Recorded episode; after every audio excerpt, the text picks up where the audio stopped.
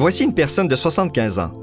Elle est diabétique et souffre d'ostéoporose et de plexopathie du membre inférieur gauche, laquelle cause une paralysie des muscles du mollet et de la plante du pied. Elle a des douleurs aux nerfs sciatiques, au mollet et aux genoux durant la nuit. Elle n'a pas de flexion dorsale du pied gauche, ni de flexion ou extension des orteils. Comme vous pouvez le constater, elle est instable quand elle marche sans aide. Une canne quadripode agrandit sa base de sustentation et lui donne une meilleure stabilité durant la marche.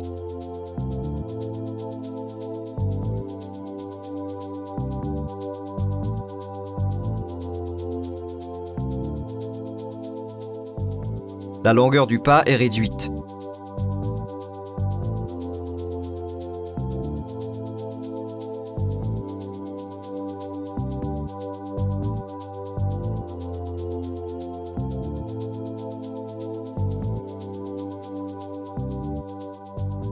L'orthèse tibiopédieuse avec articulation soutient la cheville et en limite la flexion plantaire à 90 degrés pendant la marche.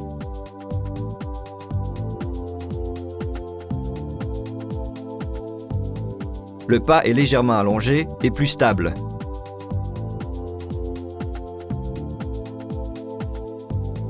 Il est très important de s'assurer que l'orthèse ne blesse pas la personne, surtout si elle est diabétique.